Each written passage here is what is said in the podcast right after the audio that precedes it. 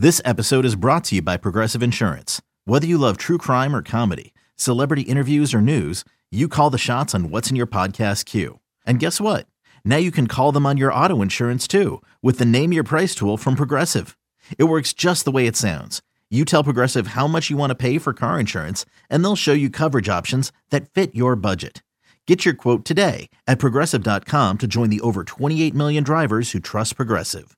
Progressive Casualty Insurance Company and Affiliates. Price and coverage match limited by state law. So, you ever been walking down the street, minding your own business, whistling a happy little tune? Things are going great, then all of a sudden you just fall through an empty manhole cover and into a sewer?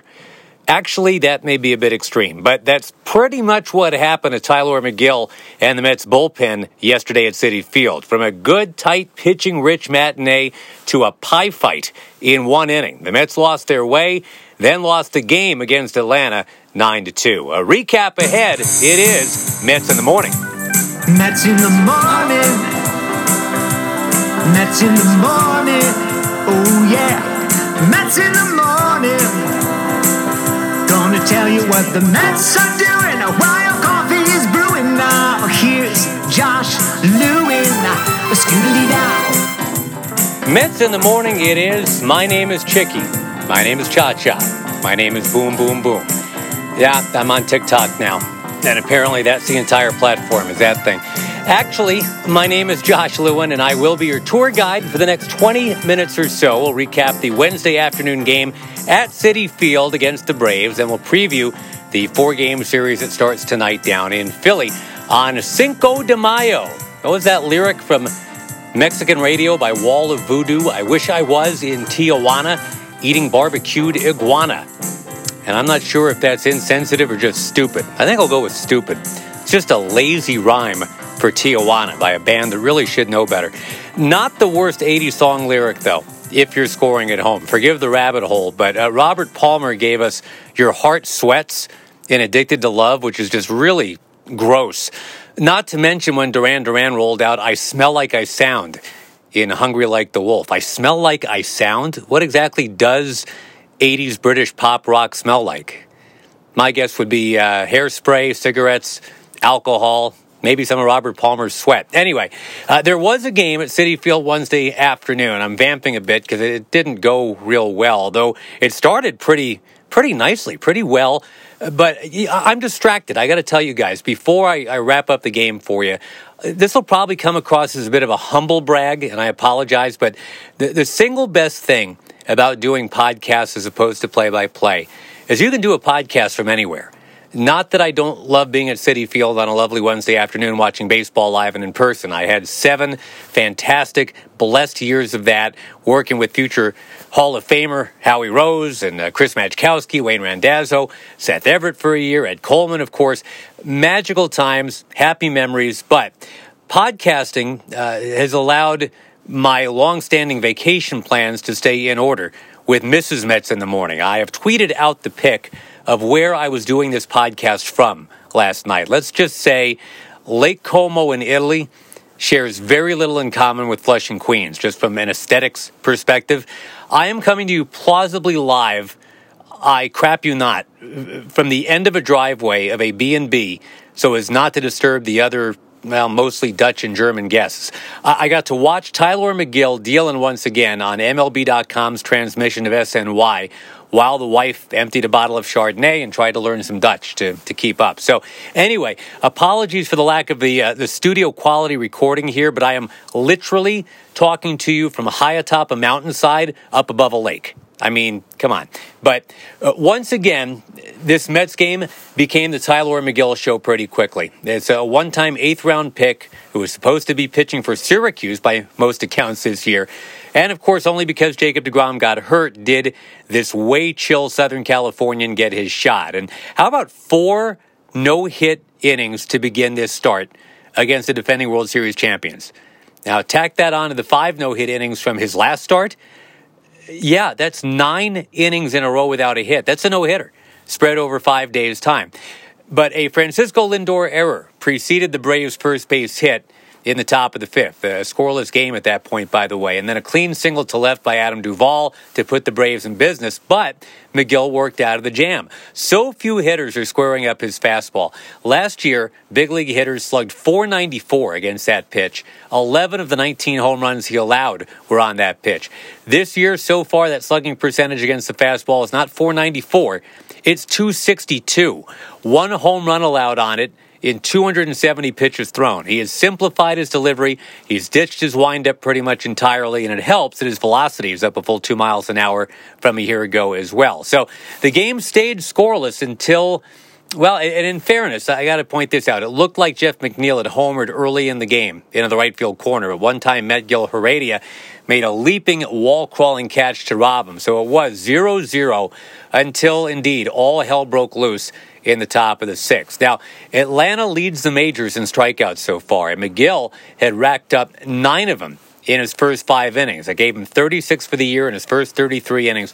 But in this top of the sixth, when he really could have used that 10th strikeout, it simply never came. With one out, infield single from Austin Riley, base hit to right from Marcell Ozuna.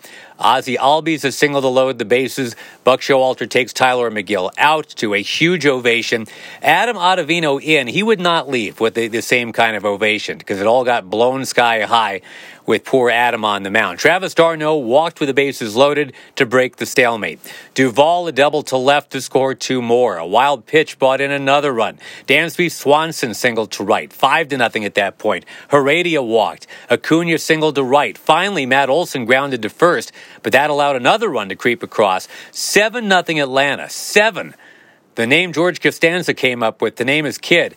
The Mets had just thrown three shutouts in their last eight games, had another one cooking on the stove in this game. Then, not only did the pot lid fly right off the pot, the whole kitchen caught on fire. Because by the time the flames were extinguished, you had three runs charged against the ledger of Megill, uh, all given up by Ottavino. And Ottavino, yikes, he could use a distraction. Three batters faced, three runs allowed. Trevor Williams got the final two outs of that inning, but he allowed one of those runs himself. So, yeah, seven runs sixth.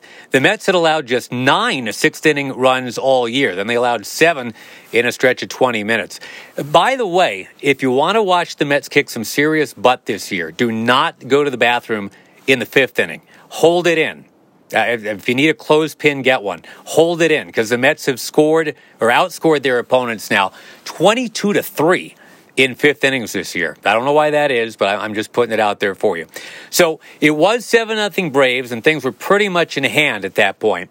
Trevor Williams at least saved the bullpen. He threw 53 pitches and got the last 11 outs, but the Braves scored twice more, as did the Mets, including a Luis Guillorme home run. Eventually, your final 9 to 2. Marte, two hits, and that was some good news, but bad news arrived even before the game. Trevor May had his sore arm looked at. It is a stress reaction to his right humerus, and nothing funny about that. He could be out a good two, even three months, not weeks months. So, yeah, that's two right handed relievers in this series down for the count. First, Sean Reid-Foley, now May, who is being counted on to get some big outs in the seventh and eighth, a la Seth Lugo. A move or two is coming in that Mets bullpen. The Mets fall to a still outstanding 18 and 9. Megill, despite another four no hit innings and the nine strikeouts in that time, he takes his first loss of the year. And we should mention Ian Anderson was pitching brilliantly for the Braves. He had his shutout into the bottom of the sixth. He was finally chased when Pete Alonso doubled with one out in that inning, then got doubled home by Eduardo Escobar. That's Escobar's ninth double already. Only Yuli Gurriel of Houston and the Braves' Matt Olson have more. Did you know the Mets' Choo Choo Coleman? Once had a season, the 1963 season for the Mets, where he played in 106 games, came to the plate 277 times, and had zero doubles. Zero. He had three home runs, he had 44 singles, no doubles, no triples in 106 games. That is impossible. But somehow old Choo Choo made it happen in 1963. After the game, Buck Showalter met the media talking about having used Adam Ottavino for a third straight day, among other things. Probably he had two short, real short outings, and uh, his, his ball's really been coming out of his hand well.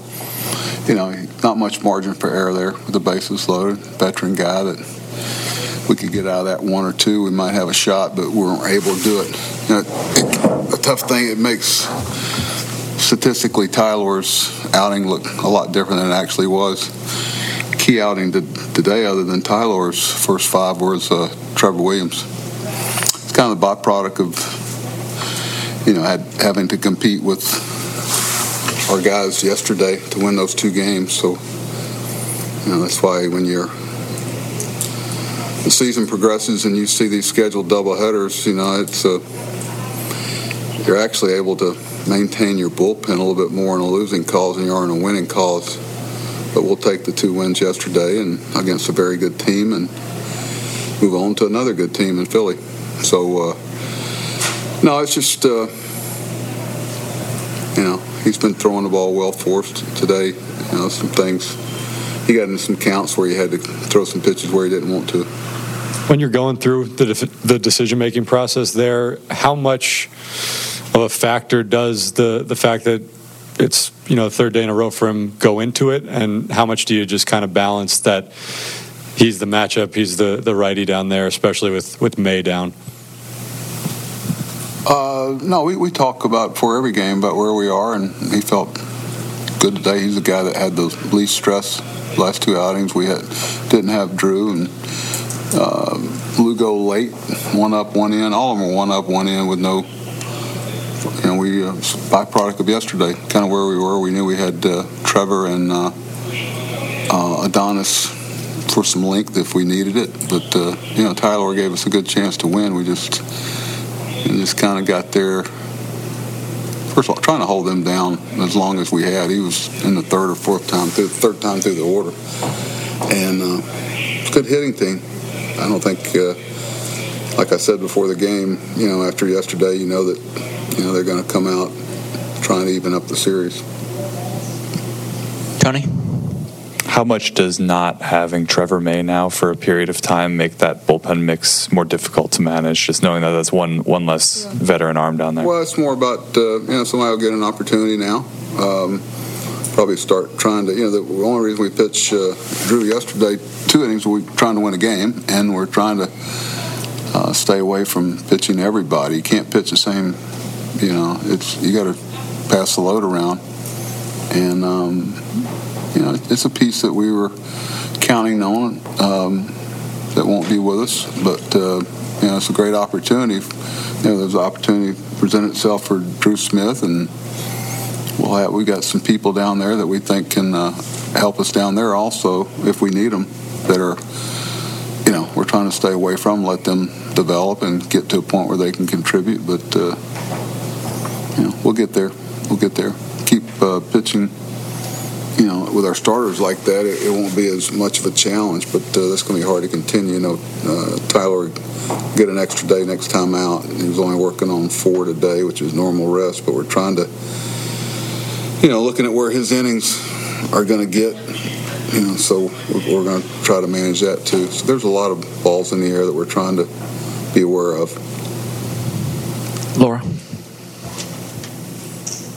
Uh, do you keep Ottavino in there if you don't have the three batter minimum rule, or would you like to take him out earlier? Uh, no, he's a good matchup there, like he was last night, and did a great job. And actually, he's been pitching pretty well for us. But uh, no, there's not many options for us because we used a lot of people to win two games yesterday. Uh, the whole, I was thinking today, I wonder how many left-handed pitchers Olson sees after the seventh inning with their batting order bet he sees less left-handed pitchers. He can hit left-handers too, but because of the three-hitter minimum, I, don't think he's. He, I bet you he's not seeing much left-handed pitching from relief pitching. Uh, it was a guy like uh, who was say I think last year Harper didn't see any right-hand pitching after the seventh inning for like two months one time. He doesn't have that issue with their uh, with their lineup. Do you like that rule? Of course not. Nobody. Stupid question. Nobody in the dugout likes it, and it really hadn't made games any faster. I mean, go figure. I'm not real sure what the.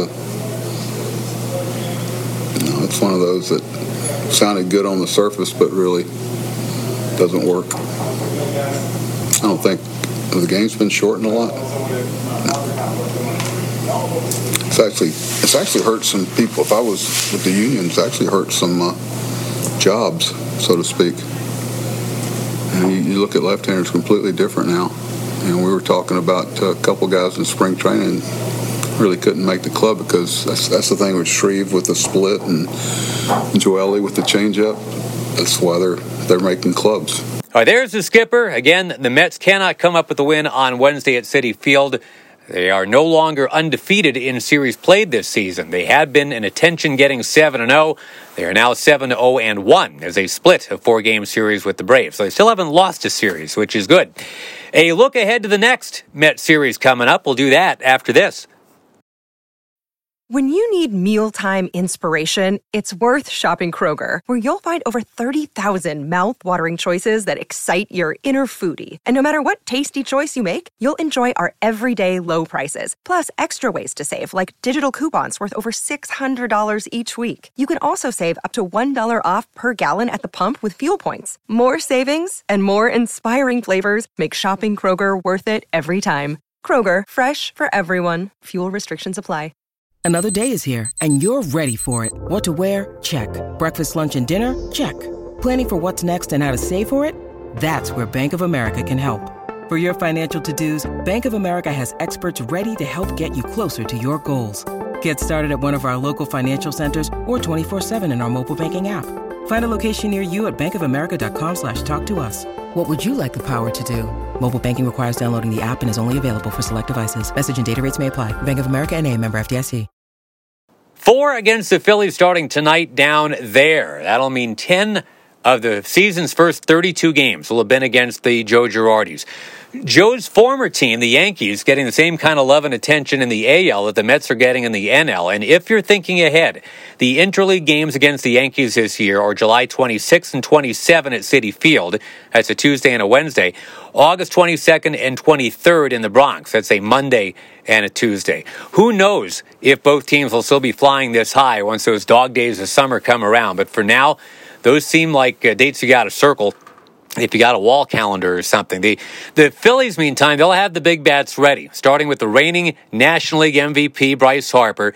And if there was a way to quantify most career hype, I think you could do a lot worse than pointing to this guy who was on the cover of SI as a teenager, was picked number one overall, won Rookie of the Year 10 years ago. He's been a, an MVP twice now. He's not even 30 years old. It seems like he's 35 at least, right? Because we've been talking about him forever. And there's a lot of things that the, the Phillies do wrong. Uh, Bryce Harper's doing everything right, except for this. I'm going to throw this out. He has swung at the first pitch in 51% of his plate appearances this year. That's second to highest in the National League. When he was MVP last year, he swung at the first pitch less than 40% of the time. So maybe he's trying to do a little too much right now. He's seeing a lot more off speed and breaking pitches than ever before. That's probably a pretty good idea. Got to talk about some other guys on this team, too. JT Realmuto has still never made the playoffs. And the Phillies have gone the longest in the National League, 10 years and counting, without reaching the postseason themselves. Philadelphia gave him the highest per year contract for a catcher in history to stick around. And we know he's uh, obviously a pretty talented player, too. Nick Castellanos since 2018, leads the majors in doubles. No Choo Choo Coleman, he. Also leads in extra base hits, would you believe? Yeah, we never talk about this guy, but he does. Kyle Schwarber. Of course, we got to talk about Kyle Schwarber. Because against the Mets, all he's done is hammer 16 homers in 36 games against them. That's a record. But more to the point, if you go back just to uh, the last I guess what uh, 13 games. It's one homer every three and a half at bats against the Mets. That's, that's one per game. Got to pitch him inside, right? Although, well, he had a Mets pitcher try to do that recently and get suspended for his trouble. Anywho, uh, four game series starting on Thursday night, tonight. Your pitchers, uh, well, for the Mets anyway, that one we know. Taijuan Walker, last start was against Philadelphia, coming back off the IL. Held the Phillies scoreless over five innings, allowing just two hits, two walks, only struck out one, but pitch to contact seemed to be working. All three of his starts this year now will have been against these Philadelphia Phillies. The more you know. All right, let's get to know our Mets in the Morning house band since the music is up. I, was kind of hoping a, a, gondolier would come on by and then do a little uh, That's Amore or something. Although, full disclosure, uh, when I, I, did the gondolier thing uh, in Venice on this uh, Italy trip, this is a true story. Our, our gondolier was from Mexico. His name was Paco, uh, and he spoke basically no Italian. So that you, you just never know in life, do you? Mets in the Morning House Band. Here you go. On keyboards, that's Dylan G. Yes, everything's in the key of G. Slapping the bass and slapping it real hard is Sid Fernandez. The horn section, that's David Segui. And on drums, Logan Verrett. This is Josh Lewin. Appreciate you listening. Arrivederci. Talk to you soon. Let's go, Mets.